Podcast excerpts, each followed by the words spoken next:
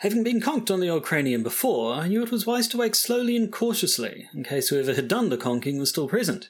As such, I opened one eye, my right one, very slightly to get a lay of the land. It was obvious that we were no longer in the crypt of the Church of Orphans, but rather back in our hotel rooms. Or at least someone's hotel room in Alderthrop.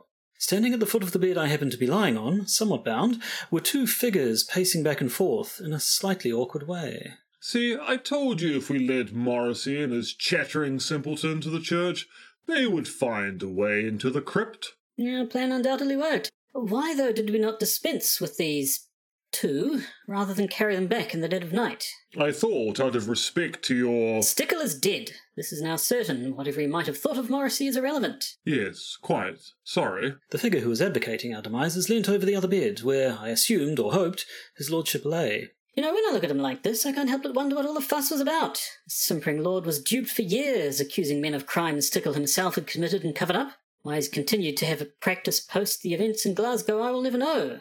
I assume the constabulary is even more dim-witted than previously suspected. I nearly jumped out of bed at the impudence, stopped only because of the danger it might pose to his lordship, and the fact I was securely tied. Be that as it may, what is our plan? Aside from confirming Stickle's death, there was nothing in the crypt that indicates his contingency plan, if indeed he had one. Oh, I have one. You'd not lead a conspiracy of criminal masterminds for over 200 years to have your long-term plans halted by someone being pushed down a well. No, I think our plan now is to entice one of them to come out of hiding, and I think the corpses of Morrissey and his monkey lying on the altar of that damnable church should be sufficient motivation, don't you think? Hmm, I think you're quite correct, my dear. Morrissey sounded very much awake. I turned my head to watch the spectacle of him leaping off the bed and, in what looked like a pirouette, grab a walking stick and subdue our kidnappers with a series of rapid knocks and conks upon their persons. I think that should about do. Morrissey! Pluddles, my good man, let me loosen those bonds. Morrissey set about untying me with alacrity. You probably want to know how I accomplished my feat. Like you, I made sure to pretend to be asleep as I recovered from unconsciousness. Unlike you, I have been keeping up with my rope tying skills and was able to loosen my bonds without them noticing. Once it was clear our kidnappers knew nothing more than was useful, I decided it was time to cut short their conversation before they cut short our lives. Finally free of my bonds, I stood. For a moment I thought about embracing my friend, but then decorum asserted itself. I'm sorry you had to hear some of what they said, Morrissey. Pish posh, Puddles. The opinion of criminals is not something we need to take account of. Indeed. So, what are we to do with these two? The local constabulary, I'm sure, will be interested in them. Kidnapping is a serious charge, and kidnappers really start their criminal career with such a audacious crime. We, on the other hand, should return to Manchester. I have a few inquiries only a decent library can provide answers to. Right-o. I could feel the end of another exciting case approaching.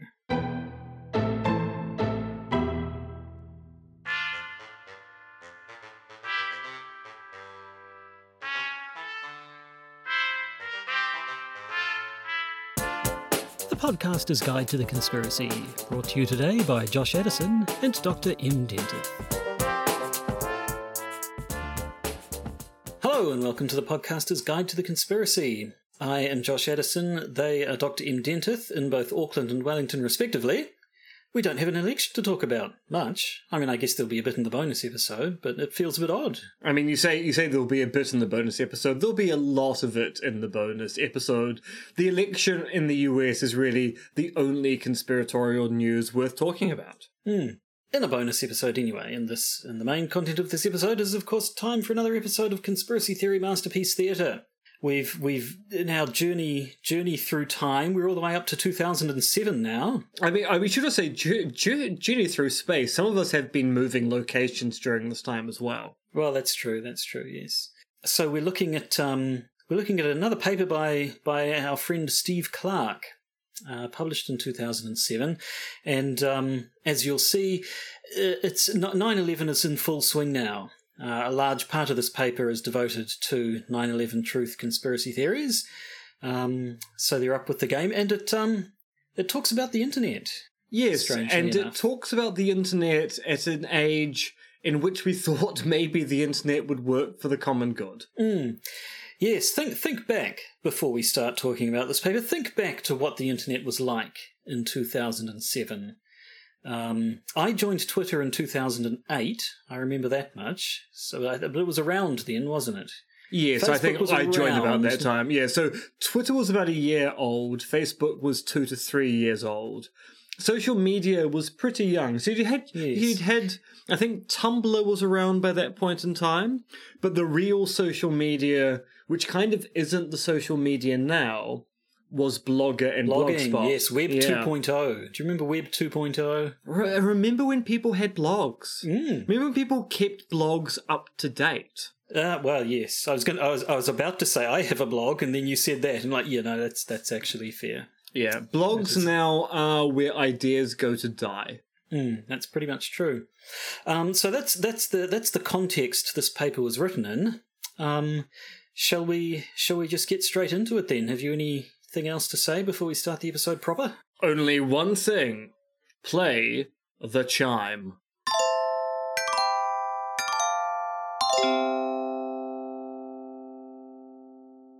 Right, so let's give it its full name. The paper we're looking at today is Conspiracy Theories and the Internet Controlled Demolition and Arrested Development by Steve Clarke in Episteme slash Episteme 2007. And this is the special issue on conspiracy theories edited by David Coady, which we'll be talking about a lot, although we have just skipped a paper. So there's a mm-hmm. paper by Michael Baurmann, which is on fundamentalism. And at the time I read it back in 2007, I thought this has very little to do with conspiracy theories.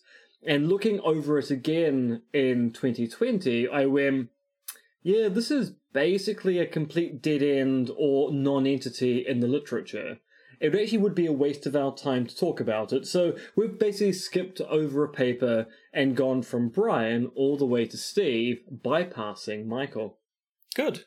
So the abstract of this paper reads Following Clarke 2002, a Lakatosian approach is used to account for the epistemic development of conspiracy theories. It's then argued that the hypercritical atmosphere of the internet has slowed down the development of conspiracy theories, discouraging conspiracy theorists from articulating explicit versions of their favoured theories, which could form the hard core of Lakatosian research programs.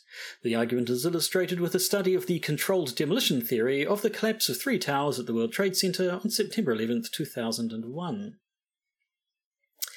Um, so yeah, stra- straight away, I, I thought this was quite this was an interesting angle to be taken because these days people talk about conspiracy theories in the internet a lot. David Ferry is on on on about it all the time, and the main thing people seem to be talking about is how how um, the internet affects you know the dissemination of conspiracy theories. They're all over the place. They're spreading. They get into the mainstream more easily, and so on. But um, this paper, in fact, is talking about the internet's effect on the on the quality of conspiracy theories, not their not their prevalence or spread.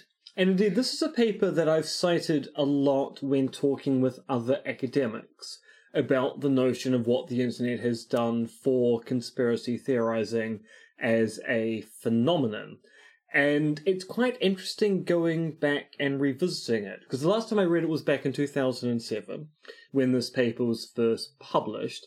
It has now been 13 years, and let us say that history has not been kind to people who had hope about the internet back in 2007. It is unfortunately true. Um, so this uh, this paper is in four parts, or is it five? Is the conclusion part five? Yes.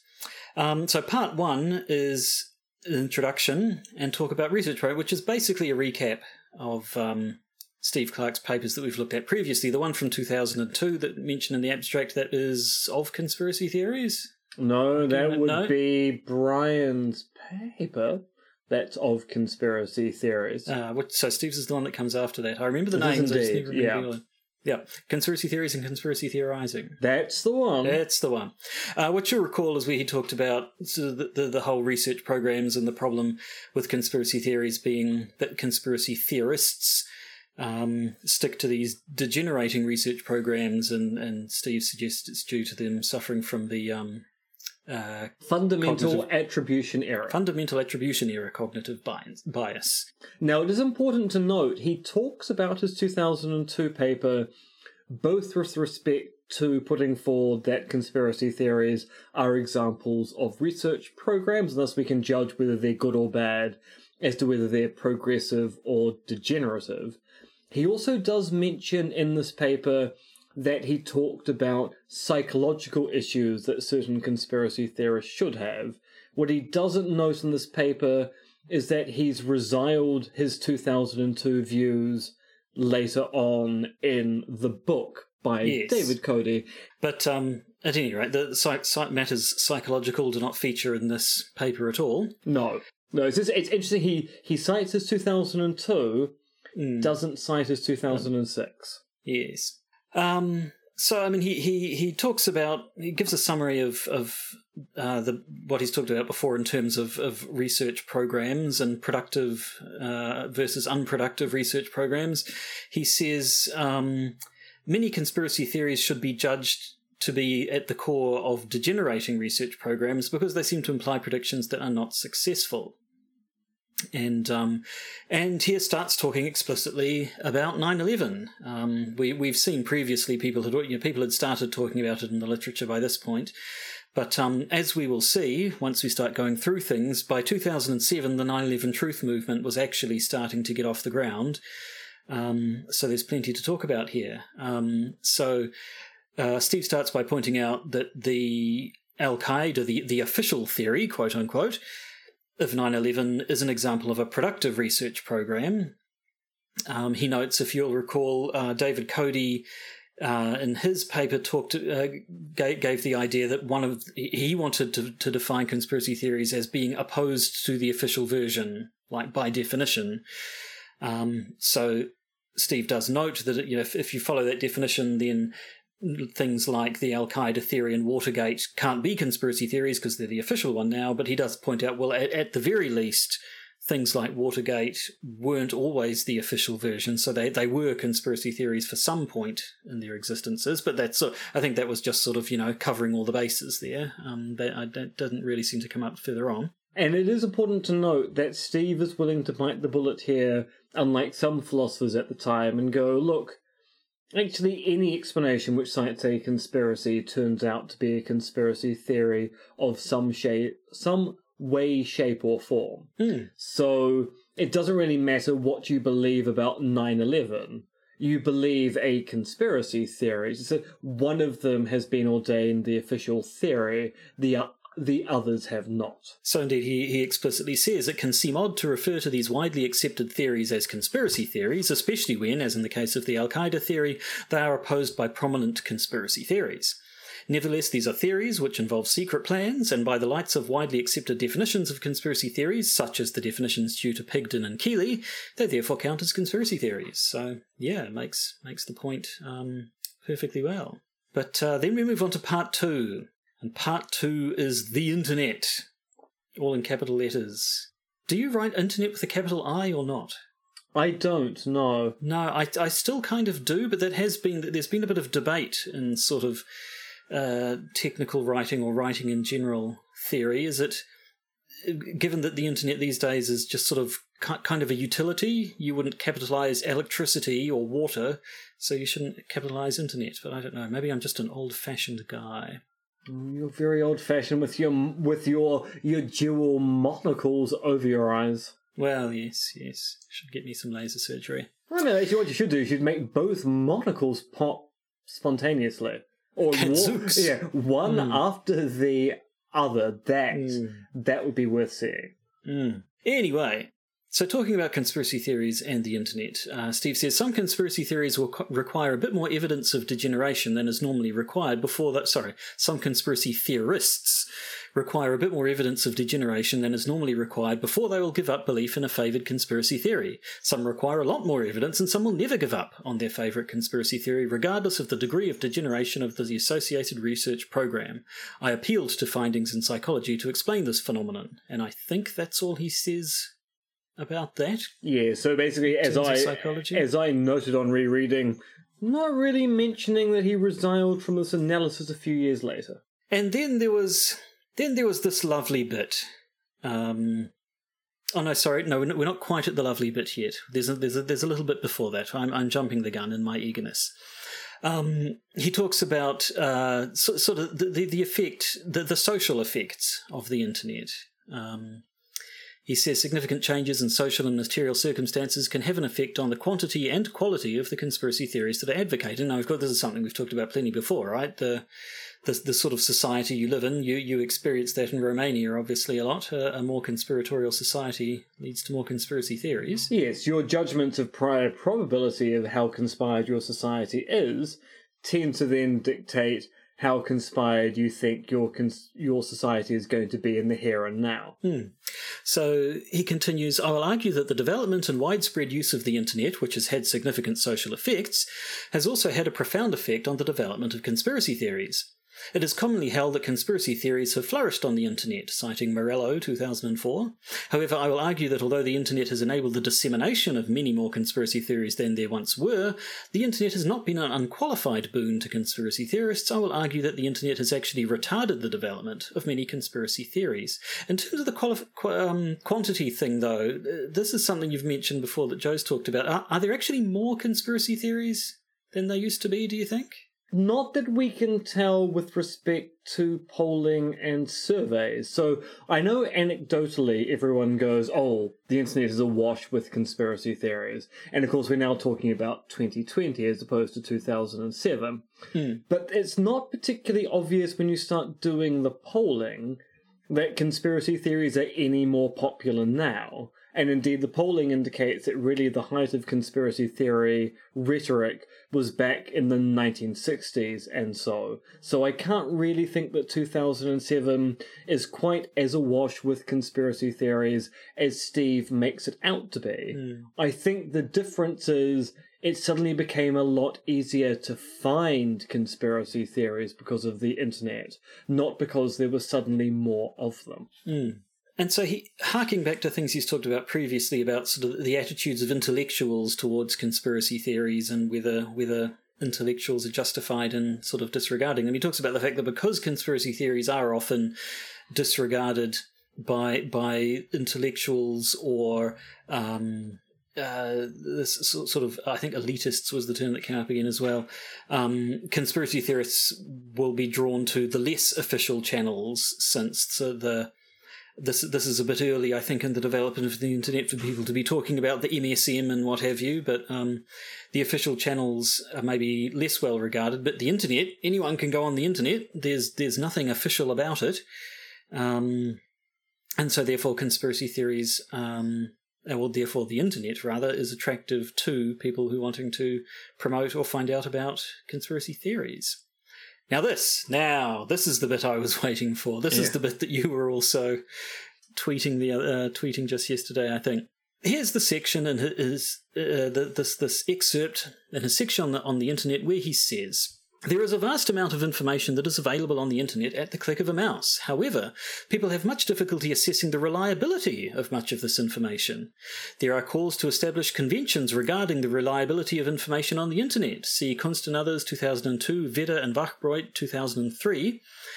And there seems to be no in principle reason why such conventions could not be established and why these could not achieve general acceptance. So the difficulty of assessing the reliability of information on the internet may only be a short term phenomenon. Ah, you delightful optimist. You hopeful summer child. I don't think that's a, a, paragraph that's aged particularly well, unfortunately. No, and I mean it's not really Steve's fault. Back No, no, in, not at yeah, all. back No, in not his. 2007, we really did think we would get to grips with this online phenomenon of passing information around. And it turns out that not only did we not get to grips with it, but the businesses that run the social media organizations we rely upon have spent vast amounts of time and money lobbying world governments to stop there being any kind of regulation to make it easy for us us to discern what's going on on online. So in 2007 the future really did look so bright you had to wear shades. Mm. Now, now we live in the end of Trump's presidency, where it seems that people are now being persuaded that Trump won the election fair, fair and square because we aren't mm. very good at discerning what happens online at all. No, yes, the most we've got is is the the vague sort of stabs at Twitter putting up little this content is still under dispute or something, and okay, similar things on Facebook, which seem to be very much a band aid. Also, the other thing that stuck out to me a second ago, we, we were quoting a Morello, now we're quoting a Vedder. D- did every 90s rock legend end up becoming a philosophy of uh, a philosopher of conspiracy theories? Or is that just coincidence? You don't even know who Tom Morello is, do you? No, I don't. No, guitarist from Rage Against the Machine. Anyway, uh, that is not relevant. What is Well, relevant actually, I mean, is I that mean, at this point so Steve is, sets I- out I know Rage Against the Machine, I just don't know the individual artists in Rage Against the Machine. Fair enough. I have to say, you know, if if I if I didn't have to work for a living, I would spend a large amount of my free time watching YouTube videos of people reacting to hearing "Killing in the Name of" for the first time, because there is not much better than that. It must be said. Do yourself a favor and look it up. Anyway, um, so yeah, Steve gets into the guts of his theory, or, or at least the beginnings of the guts of his theory here, saying it might seem that the internet has aided conspiracy theorizing by accelerating the rate at which conspiracy theories degenerate or progress. However, there are two reasons to think that this is not the case, and that the internet may actually serve to slow down the development of conspiracy theories. So his two reasons are the first is the reason that we've just talked about, the fact that um, it's it's difficult. It, it was at the time and remains difficult to establish how reliable information is on the internet. Um, as Steve puts it, if we cannot agree on the facts that are to be accounted for, then it is difficult to agree about whether a research program is progressing or degenerating. Can you hear the siren outside my window? I certainly can. It's Oh, well, So can our listeners. Excellent. So, so that's the first one, which you've kind of gone over already. And then the second reason is, uh, as he puts it, there is reason to suppose that the high level of critical discussion on the internet may create an atmosphere that is not conducive to the construction of conspiracy of theories that are stated explicitly enough to function as the core of either a progressive or a degenerative research program. Now, when he talks about there being a high level of critical discussion on the internet, at first blush, that could be a compliment. High level can mean good. Critical discussion, that's the sort of thing we do all the time. But I think what he means is people are incredibly li- like to criticize a lot, and essentially the internet is full of dicks. Yeah, so the kind of model he's thinking of is you decide that you've got a particular conspiracy theory you want to introduce to the world. And you write a blog post, because in 2007, that's what, That's you, what do. you do. And the problem with writing a blog post is that you might spend several hours composing your post, trying to put forward the best argument possible for your particular conspiracy theory. But within minutes of putting that post online, people are going to find it and start critiquing you or calling you a dick and engaging in the ad hominem fallacy. So the idea be- being that, yes, the internet is great for disseminating information. The internet is also great for instant replies to information. And this kind of comes out later on in the paper, where Steve talks about the model of how conspiracy theories were spread before the internet was a thing, whereby you would write a magazine article or you would write a book, at which point people would read your article or book and then they would write a letter to the editor or they'd write a letter to your publisher and that information would get back to you very slowly. And so Steve takes it that the instantaneous way in which people are able to react to conspiracy theories online actually seeks to impede their growth as opposed to what happened in the old days, where because things were so slow, you could kind of develop your conspiracy theories in a more gradual and more grandiose way. And I guess there's the, the matter of effort as well. It takes no effort to dash off a comment on the bottom of a blog, but you kind of need to you kind of need to want to, you know, to, to send letters to the editor or engage in actual some sort of correspondence. There's a bit more of an uh, of an effort threshold required. Yes, I mean, Um, as someone who has replied to tweets and also written letters to the editor at the New Zealand Herald, it's much easier to tell someone they're being stupid on the internet than it is to try and compose something that you think the letter's editor is going to publish. So at, at this point, Steve goes on to talk about how conspiracy theorists operate, or at least operated in 2007, but I think it's pretty much the same. So, as he says, conspiracy theorists are typically engaged in two sorts of activities. First, they try to develop theories explaining observed phenomena that involve one or more conspiracies. Second, they look for anomalies that are not explained by a received view, which their theory competes with. And certainly, that search for anomalies is something we see in just about everything. They're searching for anomalies all over the place in um, in the states at the moment, trying to find any sort of evidence of voter fraud that they can come up with. He, he says oftentimes a conspiracy theory involves the postulation of a cover story, which is designed to prevent people generally finding out about the true nature of the conspiracy in question. And yeah, cover up conspiracies. That's um, that's that's that's stock in trade. And he says conspiracy theories can develop in a variety of ways, but typically they start in one way. A conspiracy theorist typically begins by identifying anomalies in a received view. This motivates further investigation, which can lead to the discovery of further anomalies and may prompt the suspicion that the received view is a cover story that has been promoted by a group of conspirators in order to prevent the general public from finding out the truth. The last step in this development sequence is that an alternative explanation is postulated.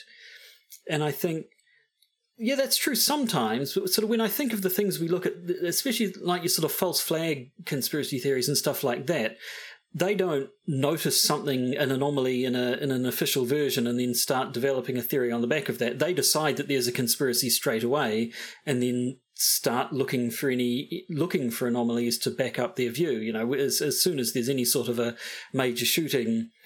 With, like within moments, someone will be saying it's a false flag theory. Now they haven't spotted any anomalies that have caused them to come up with this theory. It's just taken as read. Now, and, and also, if you come from a culture in which conspiracies are particularly common in your political discourse, say, as I keep on talking about with respect to Romania, where a corrupt government does corrupt things all the time, you're just going to suspect that something is up no matter what is going on because all the other times something has occurred, it turns out something really was up in the background anyway.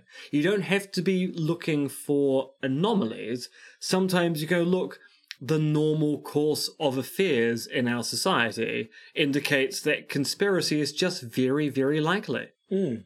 Well, the other other example I was thinking of is returning again to the U.S. election at the moment. I mean, when you see interviews with with um, Trump supporters and so on, they seem to be just starting from the position that no, Trump can't have lost. He just can't. I just I, I, I won't believe it, and and and from there go on for a look.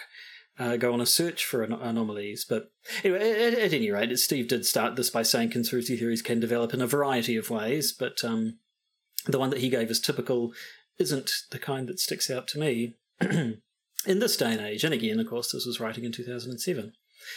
Um, now, his quote continues It is only when an alternative explanatory theory has been postulated that we're in a position to begin assessing whether that alternative explanatory theory is at the core of a progressive or a degenerating research program, which is what he's interested in. It is easy for conspiracy theorists operating on the internet to become caught up in rapidly developing debates about anomalies in a well known received view that is being challenged by other conspiracy theorists. When this happens, conspiracy theorists can become bogged down in the business of challenging a received view and may end up taking longer to articulate a clear alternative. And this, this, that, that really is where things really start to strike a chord with me because this is something we've talked about. This is something I've said a lot before. My, my problem generally with things like 9/11 Truth conspiracy theories is that they spend all their time bagging the official version and and are very um, very vague when it comes to any sort of positive claims they're making um, on their own.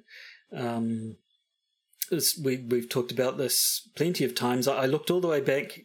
All the way back in episode 66, by which time we'd already been going for over a year, but anyway, um, we did an episode on uh, World Trade Center Building 7, um, and referred to there's an art, a 2013 article, so post dates when we're talking about by six years, but um, by Michael J. Wood and Karen M. Douglas. It was a, a, a, psychology article about the psychology of building seven conspiracies, and sort of the conclusion of it was that conspiracy theorists spend much more time trying to debunk the official theory um, than they do putting forward their own explanations. That seems to be typical? Question mark. I mean, I don't know whether it's typical. I know it happens often enough that we remark upon it, and it is true. There are a whole bunch of conspiracy theories that are more inclined to debunk the official theory than they are to put forward rival hypotheses which are as fulsome.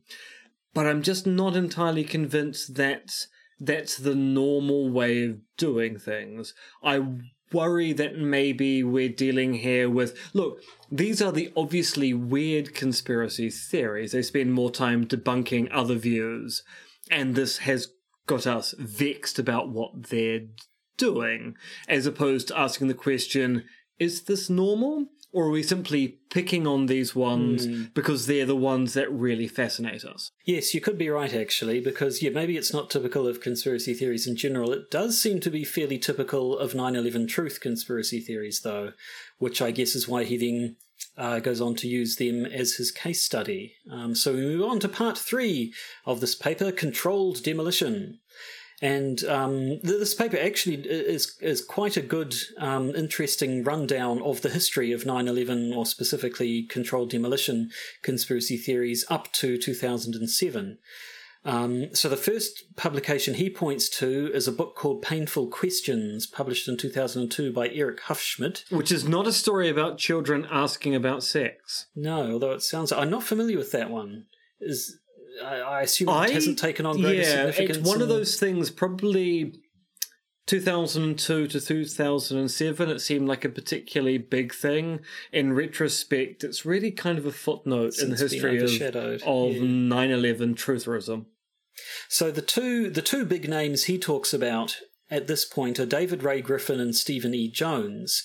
Uh, doesn't mention Richard Gage. I had a quick look on Wikipedia, and apparently Richard Gage founded the Architects and Engineers for 9/11 Truth in November of 2007. So that would have been after this paper was written. So yeah, maybe and we have to recall. I mean, this paper's published in 2007. so it would have been written. Yeah, it may well have been written towards the end of 2006, which is actually I think calls into question how we talk about the analysis of the internet in general. Because we go, look, by 2007, Facebook is two years old, Twitter's just on the scene. It's actually quite likely this paper was written pre Twitter, when Facebook was actually something that very few people hmm. used. Yeah, so yes, so Richard Gage doesn't get a mention, um, but that's because we're in the past now, and that's how time works. Uh, he does mention mention loose change in passing, um, uh, and also lists a bunch of organisations um, supporting the official theory and opposing these 9/11 Truth organisations, stating online debate between proponents and opponents of the controlled demolition theory is intense and extremely polemical, which I think is the politest way of describing that phenomenon I've ever heard. Yeah, yeah, it seems seems quite quaint in retrospect. Um, so he says much of the discussion in Griffin and Jones is concerned with the criticisms of the received view, uh, and by contrast, little is said about the details of the positive theory. And like, I, I, I don't, I don't pay a lot of attention to 9/11 truth theories outside of the scope of this podcast.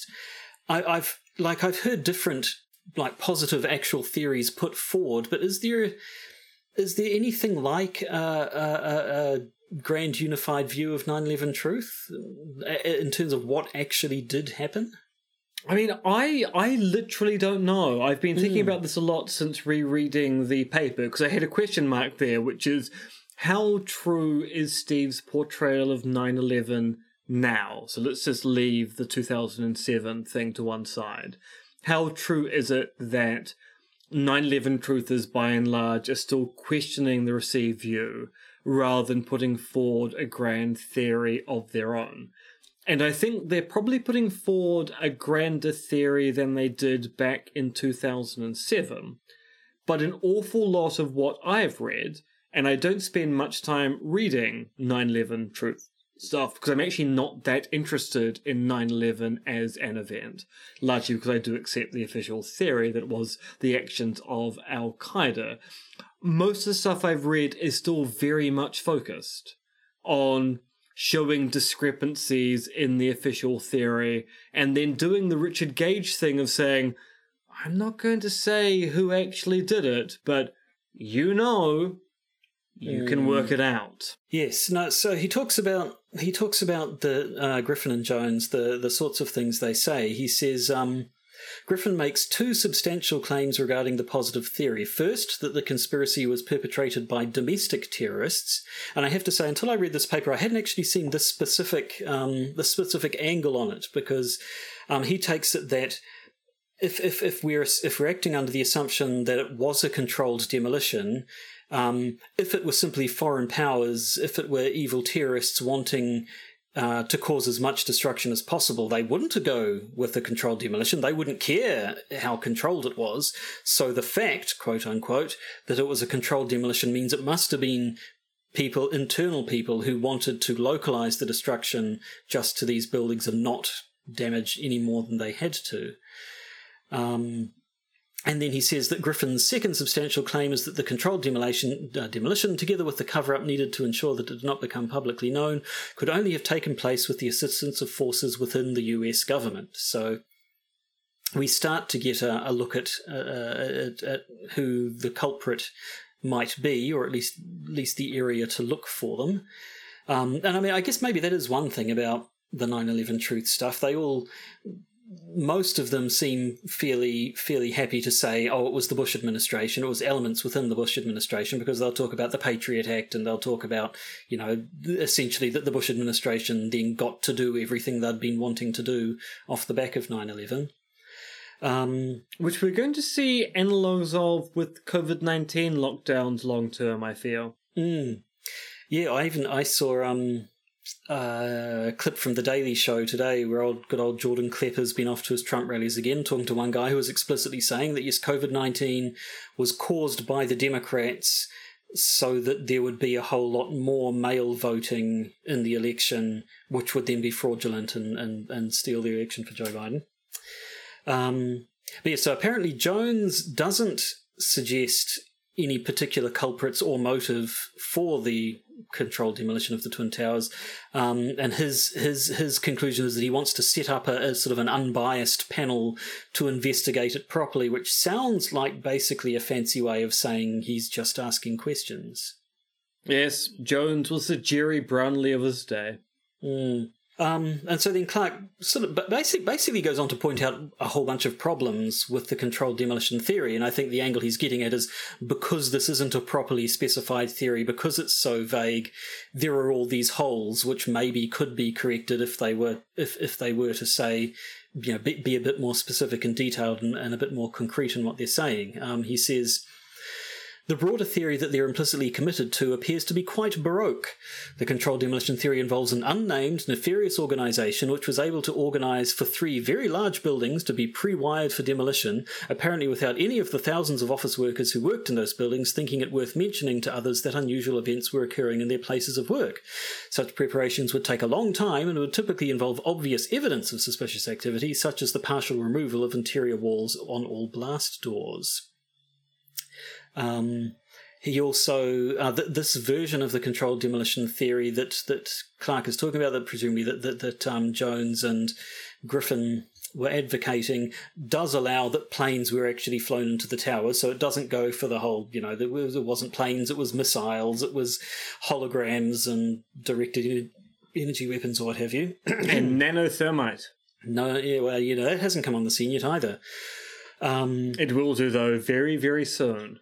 Yes. Um, so, but but then that that causes problems as well because, uh, as he says, the theory also appears to involve the difficult to believe plane that the preset blast charges in uh, WTC one and two could have survived the impact of the planes and the subsequent fires, which burned on the floors near the points of impact for 102 minutes and 56 minutes respectively prior to collapse. And uh, which again is another point that I hadn't really sort of considered. The the the, the we saw the towers burn for a, good wee while before they collapsed, which is presumably when this controlled demolition was set off. So you have to allow that the, the, the explosives that they'd carefully set up were such that they couldn't be set off at the wrong time or disabled completely by the plane impact. I mean, this is actually one of the issues I had with the Richard Gage talk that I saw both in Wellington and in Auckland back in the day.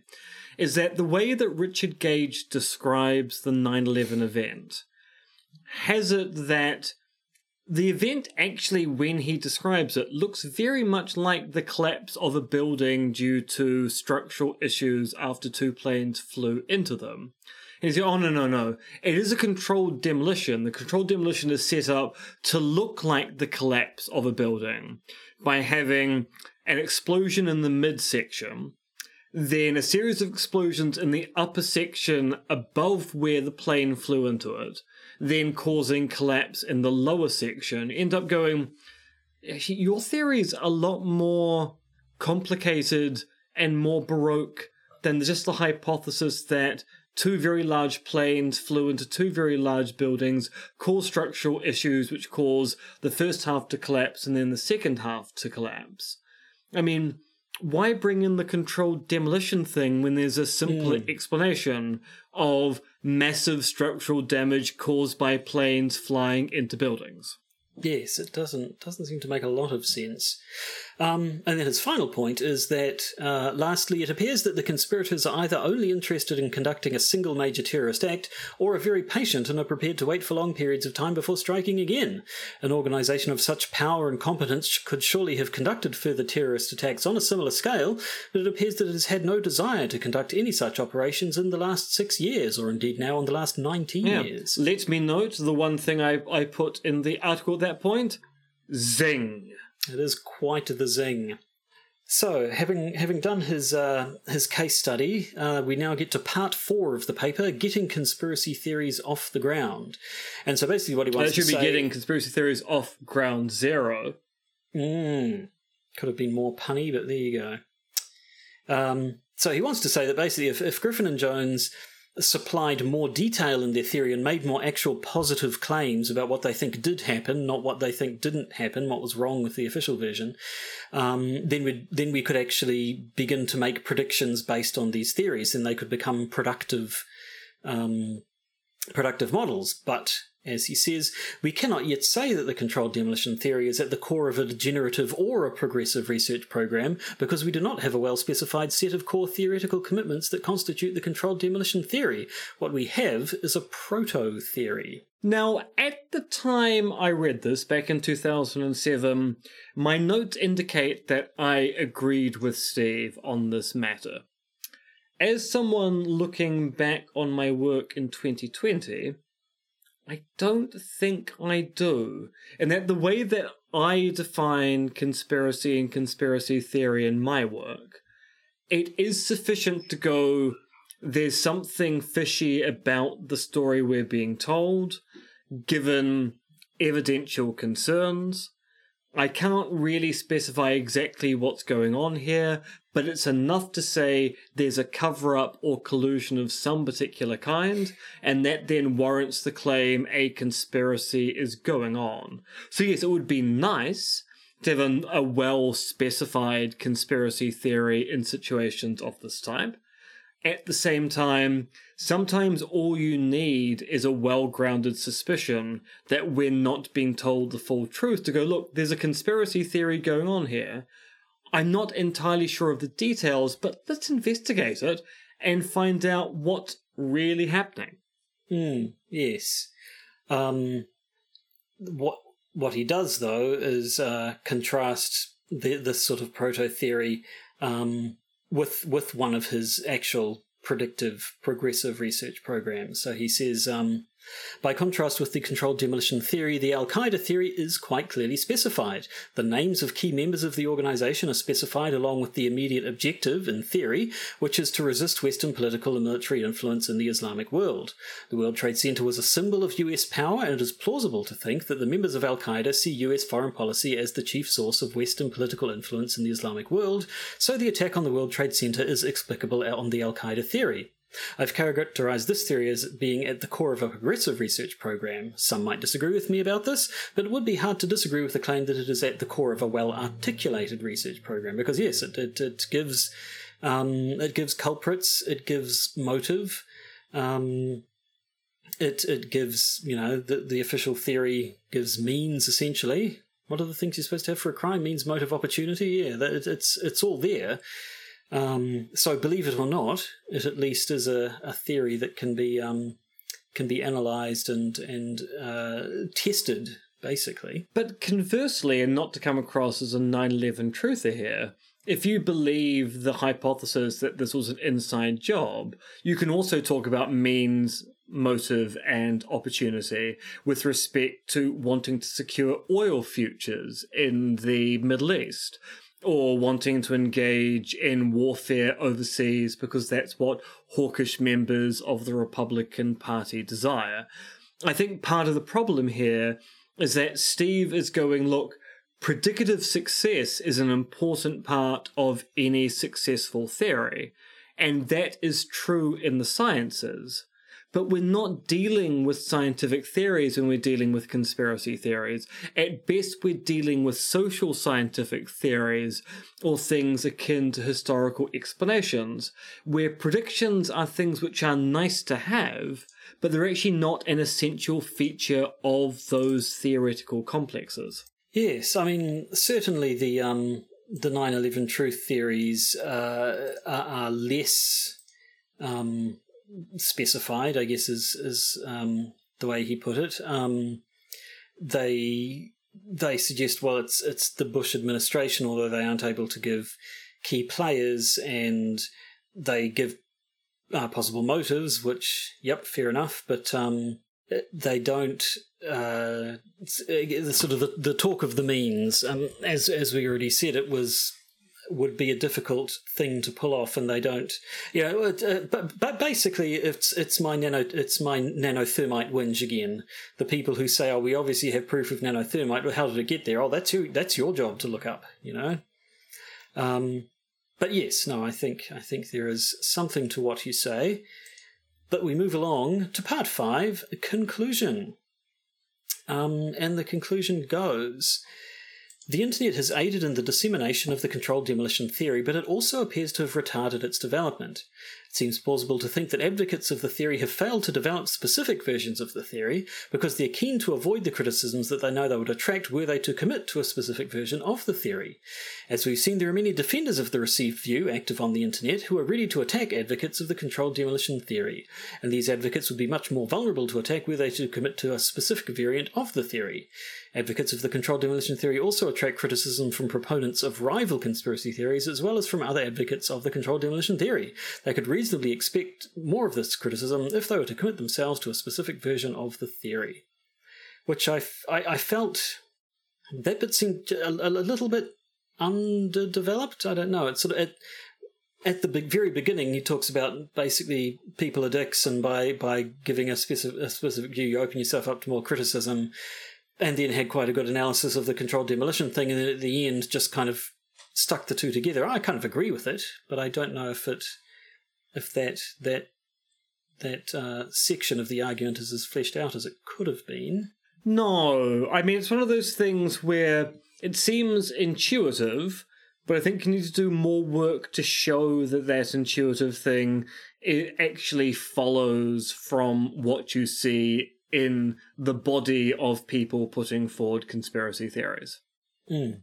And as I think you noted, it, it's questionable as to whether or not this is a new thing brought on by the internet because while yeah there are there are the the conspiracy theories that people wrote books on and developed quite um, thoroughly other other other conspiracy theories historically have been fairly sort of vague and meandering as well well, yes, precisely. I mean, most most anti-Semitic conspiracy theories simply go, you know, who to blame?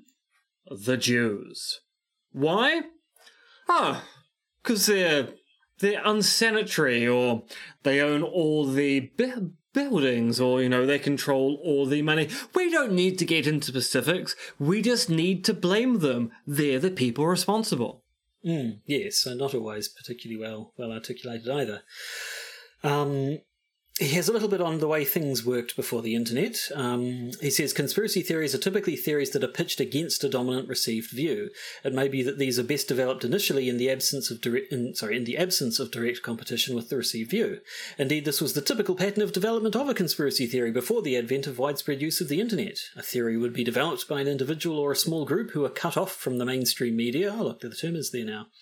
It was only uh, typically only when these conspiracy theorists had a relatively well fleshed out conspiracy theory which was developed enough to deflect obvious criticisms that they would seek to publicise this widely, principally through the publication of books that outlined the relevant theory in detail. Uh, and again, true for that sort of conspiracy theory, but but for your anti-Semitic general vague ones, um, possibly not as true.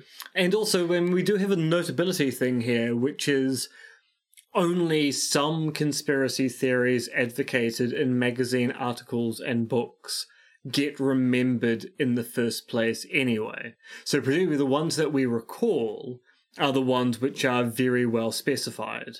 That doesn't tell us how many vague conspiracy theories were being put forward in letters to the editor or magazine ar- articles at that time. It just tells us that because that stuff was ephemeral, we don't know about it.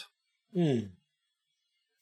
But anyway, we're at, we're at the end of the paper now. His final words are in the in the era of the internet, conspiracy theories such as the controlled demolition theory are developed in the glare of worldwide publicity. Advocates of conspiracy theories on the internet have been reluctant to advertise positive theories. It seems that this is because they fear being criticised by any of the billions of people who have access to the internet, a significant minority of whom are happy to devote their energies to attacking conspiracy theories discussed on the internet. So instead, they concentrate their views on criticising the received view. As long as there are ways in which the received view is less than perfect, this activity can proceed and internet conspiracy theorists can remain active. However, in and of itself, this activity cannot be sufficient to overthrow a received view in favour of a conspiracy theory. The most it can do is cause people to suspend judgment. Before we can reasonably expect a conspiracy theory to replace a received view, that conspiracy theory must be judged to provide a superior explanation of the relevant phenomena than the received view. But this cannot happen unless the conspiracy theory in question is fleshed out to the extent that it is that it is in a position to figure in specific explanations of the events in question. And there you have it. I think I, I, I, think I agree with what he's saying in this paper. I just think maybe it's not as general a claim as he's putting it across. Maybe it only applies to sort of a subset rather than conspiracy theories and conspiracy theories on the internet in general. Yes, I think the problem here is there's a good idea here, which is it turns out in the era of the internet, people might decide to be vaguer in their claims because it's easier to defend a vague claim it is to suffer the onslaught of a lot of people going, look, you said it was Richard III, but actually Richard II was the King of England at that particular point in time. I've just shown your entire theory to be false. Good day, sir. And you're going, yeah, no, sorry, that was a typo. What I meant to say was. But at the same time, that's, and I mean, it's worth having that kind of critique about the way in which people might decide to not be so specific because of the fear they're going to be so easily criticized. But we shouldn't be generalizing about that about all conspiracy theories in the modern era. Mm. Yes, so definitely some good ideas there, nevertheless. Um, so so we're we're um we're going to be going through this uh, episode, uh, this episode, this issue of Episteme and subsequent uh, conspiracy theory masterpiece theatres, are we? We are indeed. There's going to be some Basham. There's going to be some Picta. There's going to be a bit more Coady. There's going to be a bit of Neil Levy, who we haven't encountered as of yet. And indeed, we're going to have Pete Mandik with his salaciously titled paper, Shit Happens. Ooh, how vulgar. I know. Hmm. Right, but until then, um, we're done. We're done with this episode. Um, so it just remains to say that uh, if you are a regular listener of this podcast, we will bid you farewell. But if you're one of our patrons, you'll get a bonus episode. And yeah, I was I was probably uh, understating things a little bit when I said that there's plenty of elections. Actually, I don't know. Looking at the content now, what have we got? We've got some Trumpy stuff, but we we do have a decent amount of other stuff, don't we? We do, but I mean, there's there's Trumpy stuff, there's Hunter Biden stuff. I mean, there's some local election stuff. And then we've got an update on good old Russia and the way they like killing people in really, really baroque ways. Hmm. So, um, if you're a patron, you have that to look forward to. If you're not a patron and you'd like to hear about that, then you can become one just by going to patreon.com uh, and searching for the podcaster's guide to the conspiracy. But um, patron or not, this main part of the episode is over. So, unless you have anything else to say, I think we should draw things to a close. Indeed, I think we should declare this case closed. Case closed. Goodbye, everyone. Toodly pip.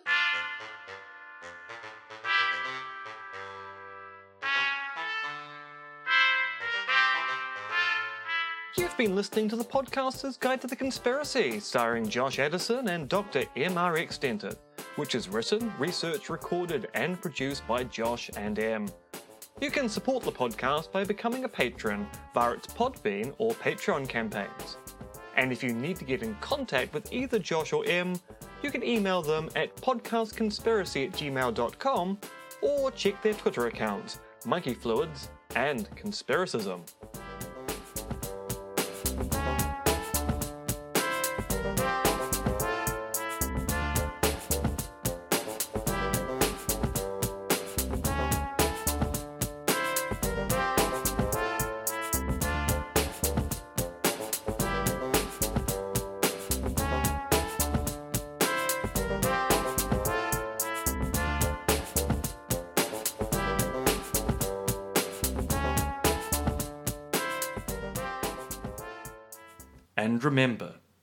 Soylent Green is Meeples.